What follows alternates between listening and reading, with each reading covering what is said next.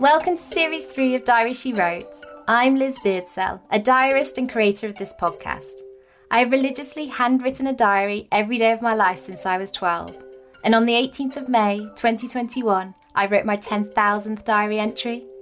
In Series three, I share more stories straight from my diaries, looking at modern dating, the love of friendship, the safety of women. I talk about my university experience, the benefits of therapy, and you'll hear an update on Dexter Turner. If you are new to Diary She Wrote, the podcast is made up of three series in total, each with eight episodes with overlapping storylines and characters running throughout. So I'd really encourage you to start listening from Series one, Episode one, Dexter Turner, where the story begins. Otherwise, it's like picking up a book and starting in the middle. If you're enjoying the podcast and want to follow me online, I'm mainly on Instagram at Diary She Wrote. All names and some factual details have been changed to protect people's identity. Episode twenty-four. Look at the change in you. If you've listened to the other twenty-three episodes of Diary She Wrote, you may have picked up on some of my insecurities. These mainly centre around not feeling intelligent enough and not talking enough in social situations. After a therapy session, and with the therapist's comments in mind, I read back over my time at school, and it became obvious how year after year my school's class rating system and some teachers' comments were no doubt partly responsible for installing my perception of my intelligence, which in turn impacts my confidence when it comes to talking up in social situations.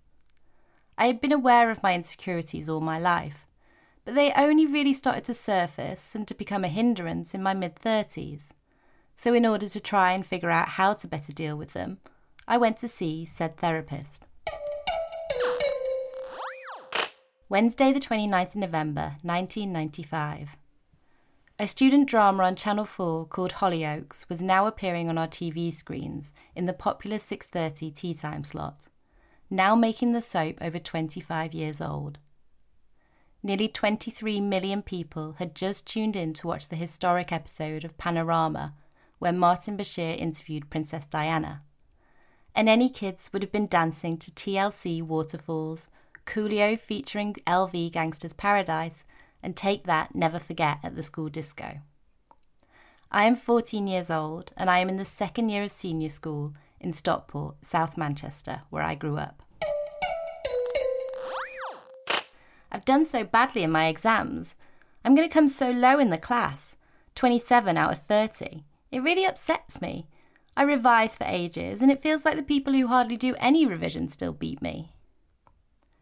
Tuesday the ninth of July, nineteen ninety-six, age fourteen, eight months later. It was the last day of third year senior school today. I got my school report. It was okay. I came twenty-fifth out of thirty. Better than Christmas. Luckily, my mum and dad don't care about my class position.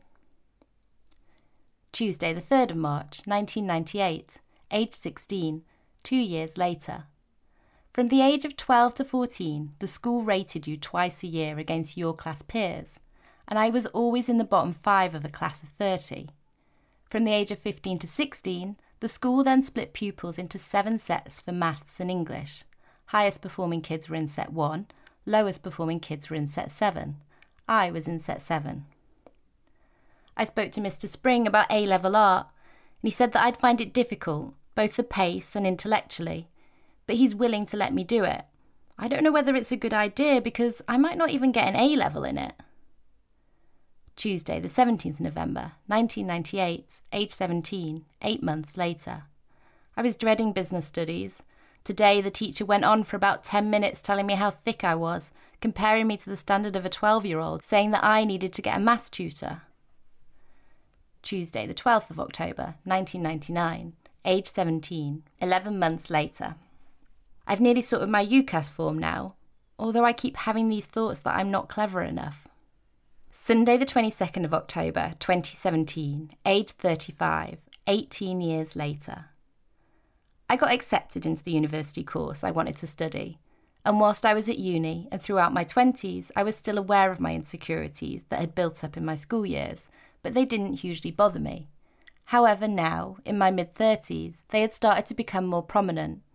I think because there is a vulnerability that can come with being single, and perhaps when I was looking for a reason as to why relationships weren't working out, I was starting to blame my insecurities. I met Rowan, Flossie, Ryan, Nina and Cara for a walk, and on the way I felt like crying again. Rowan asked if I was okay and I welled up and I said no, I keep getting upset and I don't know why. We talked it through and I realised that I'm sad I don't have someone to share my life and my problems with.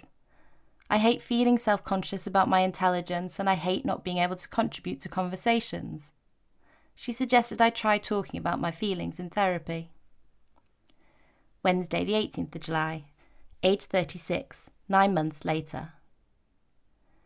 I headed down for my therapy session with Paula. She was a petite, elderly Italian lady, not what I was expecting, and I quickly warmed to her. She made me tea, said she never ran early, referring to me arriving early, and then we headed upstairs to her therapy room. She asked if I was happy to do a getting to know you session, or if I had stuff I was burning to talk about, but I was very happy with the get to know you session, led by her. So we started with my birth date, and then questions about my life, beginning with my parents. Turns out I don't know much about them, or what I was like as a baby. The conversation went off on lots of different tangents. We spoke about Dad dying when I was fifteen and how I felt that I had dealt with it well, and that when people say, oh, that must have been hard, I think, yeah, it should have been, but I don't remember it being difficult, and that I was ashamed to say that I quite liked the attention I got at school. She responded by saying she understood the attention thing, but also asked, you know, not finding it hard doesn't seem right.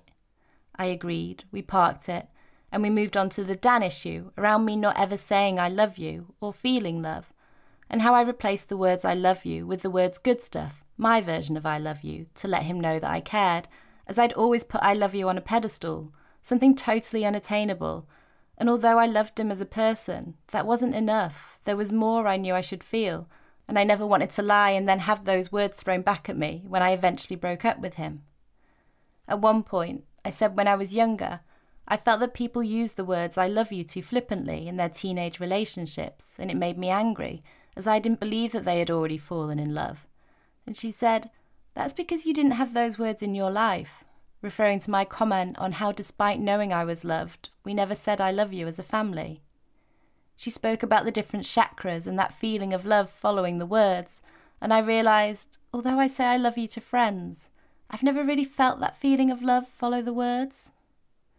We spoke about the painful sex and she very eloquently and succinctly explained that Dan had stepped in as the father figure I had needed. He was someone who really loved me and would do anything to make me happy, and that relationship had subconsciously helped me process Dad's death. No wonder I couldn't relax during sex if he was the missing father figure. Her explanation really helped me to quickly forgive myself for the regret I held over the length of time I spent with someone I never loved, because if that relationship was all part of my healing over Dad's death, then that was okay. And I had that feeling of relief lifted from me again, the same feeling that I felt the time when I finally broke up with him. We spoke about Eric solving the painful sex and she was like, isn't the universe wonderful? Just giving you what you want when you need it. And when talking about my school days, I touched on being in the lowest set of maths and English and how I was surrounded by intelligent kids. And she stopped me and said, the way you talk about this, it's an issue for you. Do you know that?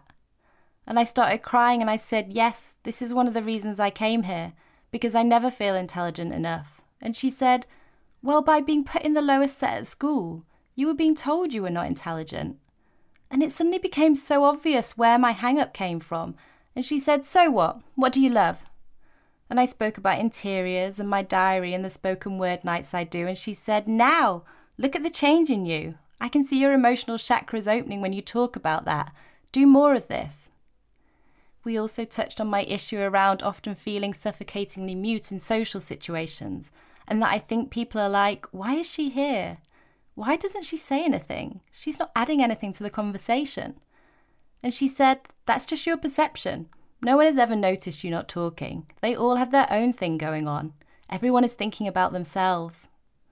I didn't think therapists were meant to give you the answers, but she did. At the start, she asked if I recognised and appreciated what a stable childhood I'd had, living on the same street all my life, never changing schools, my parents never separating, and I really do. She also said, she doesn't often give people the choice, but I could pick if I wanted to dig into my childhood or just focus on current issues. I thought I would dig, as you may as well figure it all out at once. But then, at the end of the session, she said, I very rarely say this, but I don't think you need therapy right now. You are so grounded. Hold on to that. Therapy will only upset that grounding. And although disappointed that I don't need therapy, as it's quite nice to talk about yourself for an hour, it's a massive compliment to hear that you are grounded, and it's one I've heard people say to me before, and something I should really embrace. It was seventy pounds well spent, and I left feeling free, light, happy, and ready. I understand therapy is a hugely beneficial practice for everyone, and we all go for thousands of different reasons and for different lengths of time. Please don't think I'm suggesting that if you go to therapy you are not grounded. This was a story of my experience and my therapist's interpretations of what I chose to share in twenty eighteen. One thing I didn't write in my diary on that day was the therapist's reaction when I told her I had kept a diary every day of my life since I was twelve.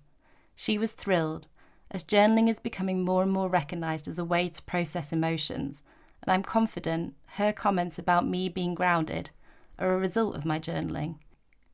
Because every day I release and process my emotions through the form of traditional pen-to-paper diary writing.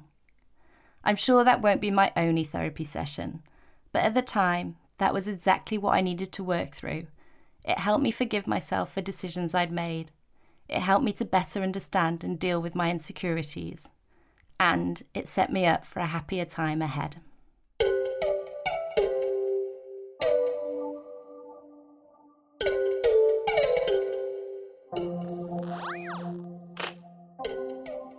That was the last episode from Series three of Diary She Wrote. I have one final, let's call it a bonus episode, left to release before the podcast comes to a close, which will be the story of Diary She Wrote and the year twenty twenty. Thank you again for listening, for supporting, and for sharing your stories with me. It's been a fun few years, and I hope I've helped you in some way by bringing some laughter to your day, by encouraging you to start dating again, by being some unexpected company during the pandemic and this unique time of our lives, or by inspiring you to write your own diary. And hopefully, the stories I've shared have reminded you that we're all going through the same mix of emotions. I'll be back soon with that final episode. For further details on characters and locations, please see the show notes. Diary She Wrote was produced in partnership with Birdline Media, with original music by Ethan Illingworth, and I can't believe I missed this off Series one and two, but the artwork was designed by the amazing Robbie Porter.